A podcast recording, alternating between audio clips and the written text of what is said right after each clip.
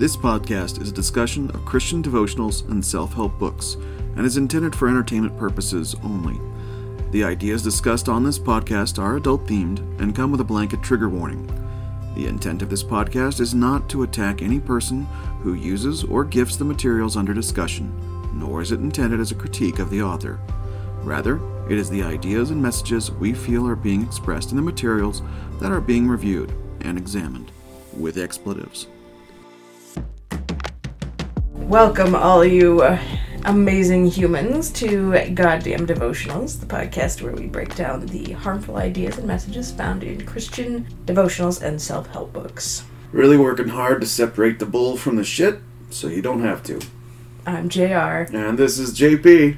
And in this episode, we are continuing John Eldridge's Waking the Dead, Chapter 2. Leave them where they are. They're fine. Nobody needs zombies.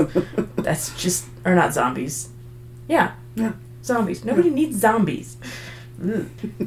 Chapter 2 is titled The Eyes of the Heart. So John starts out this chapter in his favorite way by describing a scene from a movie. And it's not going to be a good movie either. Well, in this case, it's the red pill, blues pill scene from the first Matrix movie. Oh my gosh, I was thinking about that as you were kind of like starting the intro. I'm like, we haven't hit like a Matrix reference yet. Something that, you know, someone like Alex Jones can reference. You know, red pill, blue pill. Mm-hmm. Here we go. So along with a few more examples, this story is meant to illustrate that we need to have our eyes opened in order to truly see what's happening in our lives. So you need Lawrence Fishburne to pop up and offer you an obscure choice that doesn't tell you anything about what you're going into and what the choice really is. Absolutely, yeah. Going, here, you can keep on living your life as you live it, or something else. Right. The question, according to John, is do we really want to see what's happening in our lives? Well, I mean, if it means eating porridge for the rest of your life and living in really, really ill-fitting wool sweaters instead of the tight-fitting leather, especially with that movie's concept of where the hell are they getting their wool from? They don't have sheep. They live underground. It's all synthetic. Again, seriously, dude. Your metaphors, your examples using movies. Movies have plot holes, and they're really, really limited when it's red pill, blue pill. You can stay exactly as you are, living your life, and have some questions, or I can plunge you into the complete unknown, and it will not be better. No. First, let's let John explain the logistics to us of how we see. Well, first, we have to find out how to not lose heart. Mm. The Apostle Paul, who's portrayed in this book as a type of guru master who holds fathomless secrets due to his vast life experience. So the Apostle Paul is Morpheus. I got you. I'm following you. I've seen the movie. He's made the connections. Yeah. So the Apostle Paul tells us to, quote, fix our eyes not on what is seen, but on what is unseen. You know, that Bible verse that gets repeatedly taken out of context to slot into a Matrix scene. Which, this saying here, mm-hmm. John interprets as being told to look at life from a different perspective. Okay. That's all that means. Yeah. That's the profundity that's given us. Stop looking at it through your own eyes. Look at it through, you know, a higher perspective. I'm just waiting for the Apostle Paul to say, follow the white rabbit. So John understands if you don't get it. I mean, we've grown up with the internet and fax and cell phones and probably don't understand the wisdom and genius of telling stories, even though we also grew up in a society that watches movies, which he's just taken stories from. Well, and you get sections of the New Testament that say things like, you know, you can't understand anything without the Holy Spirit. At least that's what was preached to me as a kid in church, was that all understanding comes through the Holy Spirit. So don't really need to bother with, you know, lay the foundation with some academics, but really the true understanding won't come until you have Jesus. That too. But John, remember, is even simpler than this. I always forget I'm thinking in layers and he's thinking in movie titles. Yes. This is not about the Holy Spirit working in our lives. This is about the fact that we of the internet age tend to want to know things on an intellectual level and not understand things on a deep spiritual level. Mm. Which is why he assumes, condescending prick, that he's the only one who can find deeper meaning in Hollywood blockbusters. Oh, that is the saddest, like, modern day prophet. Like, what are you scrying for, sir? What are you looking for in the tea leaves? Oh no, I just watched the newest trailer coming out and God spoke to me.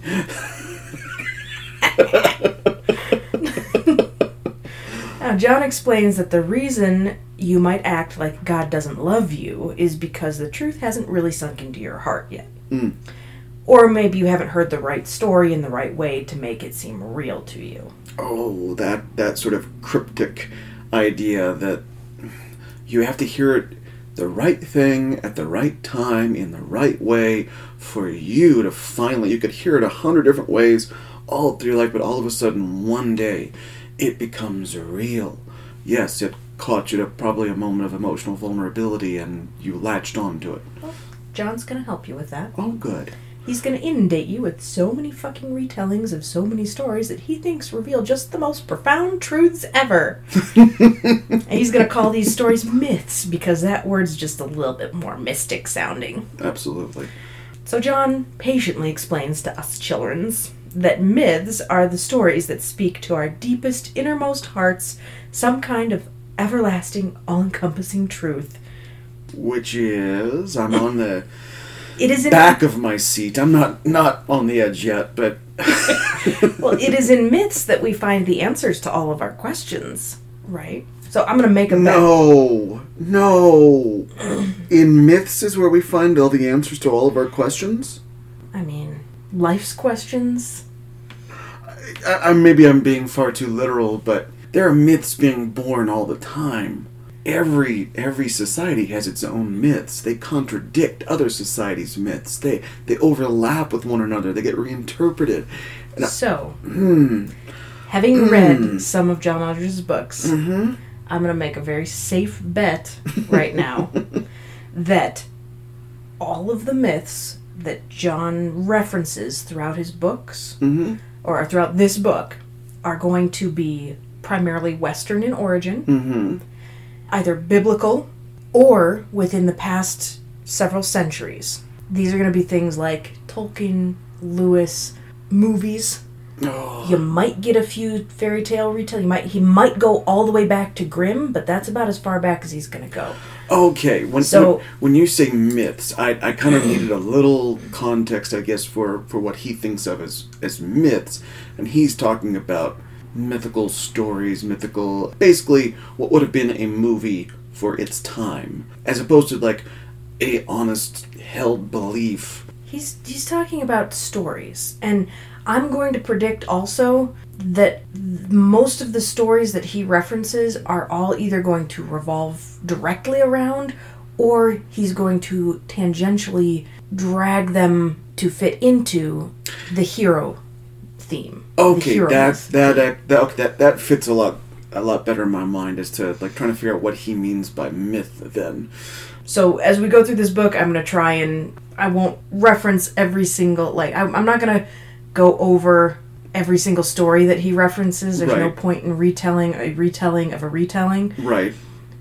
But I will kind of pull out, this is the story, and this is the story that he uses. Okay. I'll try not to jump ahead of you and call it before you get there. No, feel free to assume which stories he's going to pull his ideas from. Okay.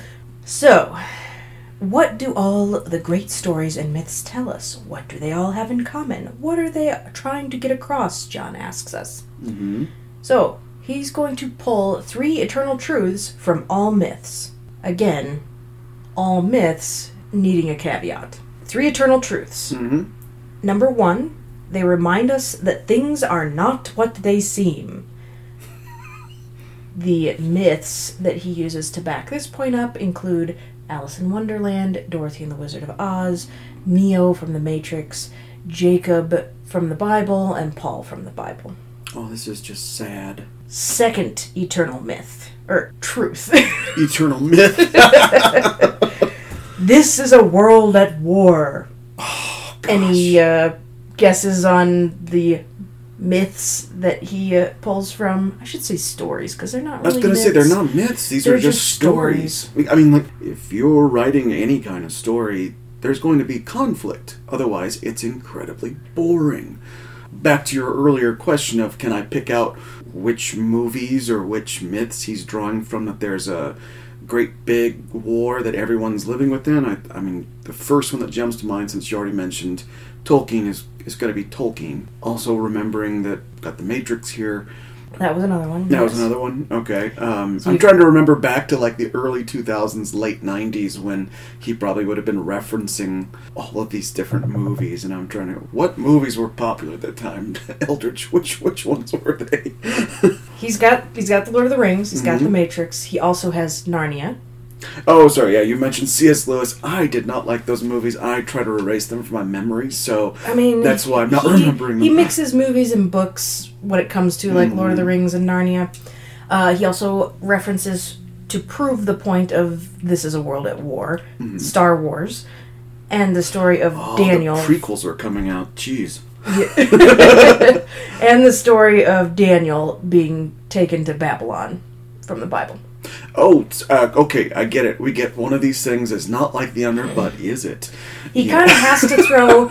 Yes, he kind of has to throw a Bible reference in there to make it a little bit more legitimate within this, Bible... Shoehorned-centric. In an Old Testament captivity story. We can't use all movie references. Well, there has to be a Bible story in there somewhere. To me, I go, oh my gosh, all great myths have this one thread, so let me find... 3 movies that have come out recently, and I can draw to popular culture, and then let me find an obscure reference in the Old Testament. You couldn't have said Joshua and Jericho and the Israelites coming from captivity and conflict into the Holy Land and conflict, that there's always no, you went for, well, Daniel got captured. Yeah, let's just go with simple. Somebody's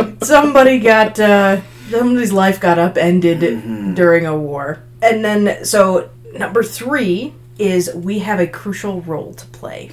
This is your third eternal truth. Again, very much into the hero mythology, the epic hero story where there's... We have a great grand purpose in our life. Yeah. And everyone gets to be the legendary hero, so everybody's on the same journey, everybody's on the same path. Everyone gets to be Neo in this case. Hey, you picked out an example that he uses.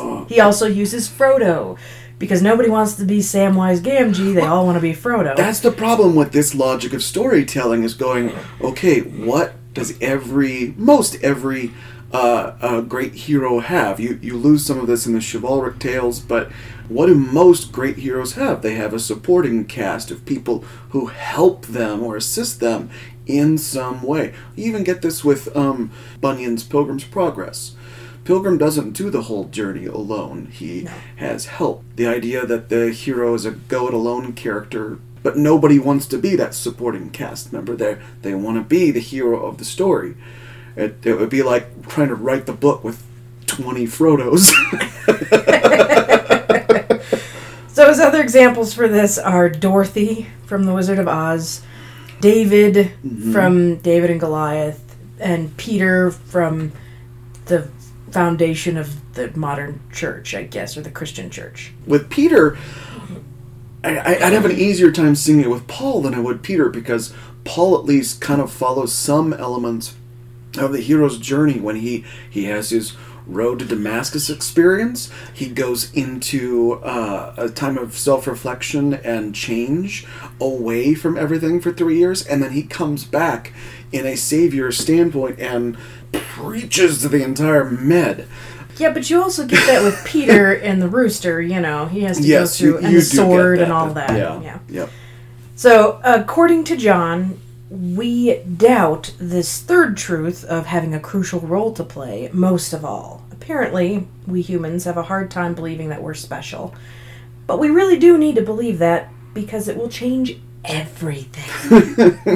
The enemy will really be afraid if you truly believe in yourself and your specialness. The enemy has used the Enlightenment, the Age of Reason, science, and the Matrix to blind us to just how crucially special and important our individual lives are. How irreplaceable we are as individuals. I'm waiting for the line, it's okay if you don't believe in God, he believes in you. I'm waiting for that sort of that, you know, as long as you believe in yourself, you can do anything, which I think is a really, really great idea as a literary tool. I think sometimes it takes a little bit more effort on our part than just self-confidence. Yes. Well, and the idea here with John is not necessarily, like, yes, you are the hero of your own story, but this story is not one that you've written. It's a story that you've been swept along into, and you have to kind of figure out your place in the story. This is why things like your car breaking down on you happen to you. Because you're not in control of your own story. If you were in control of your own story, you wouldn't have your car break down on you. But, you know, you didn't write it. You're just being swept along in it. Kind of like Frodo being swept along. Well, and this again goes... There's a problem with the omniscient, omnipresent God who is... in control of all things, because then you get back to his first chapter of Theodicy, why do bad things happen to good people? And you go, well, then this causes some Christians and non-Christians to question, is there a force, be it God, doing this to me? Why did God cause my car to break down on me then? Did my car do it of its own accord? Or did God do this to me to help me on my hero's journey? Yeah. Everything is ordained in the great grand plan. I feel like John Eldridge would say, though, no, it's the antagonist of our story here. I mean, he kind of mixes that. Okay. You know, the enemy, capital E, is, you know, alive and well and trying to keep you from fulfilling your role. Yeah. But there's also a story going on that's been either written or is just happening, and you kind of have to work your way through the story. John uses the voiceover lines from the Lord of the Rings trailer to encapsulate what Christianity is for the individual. I was kidding earlier when I said, as a prophet, he's just watching movie trailers. Oh, no, he's actually doing it. Takes the lines from the Lord of the Rings trailer, the voiceover lines, and uses those to encapsulate what Christianity is for the individual. God chooses you, the fellowship of believers protects you, and evil will hunt you. Those aren't exactly what the voiceover lines were for the trailer. I remember that now, actually, because, you know... Fate, I think the one was like, fate will choose him, fellowship will protect him, evil will hunt him, or something. And so... Has John convinced you that you're the hero of your story yet? Has he proven this to you?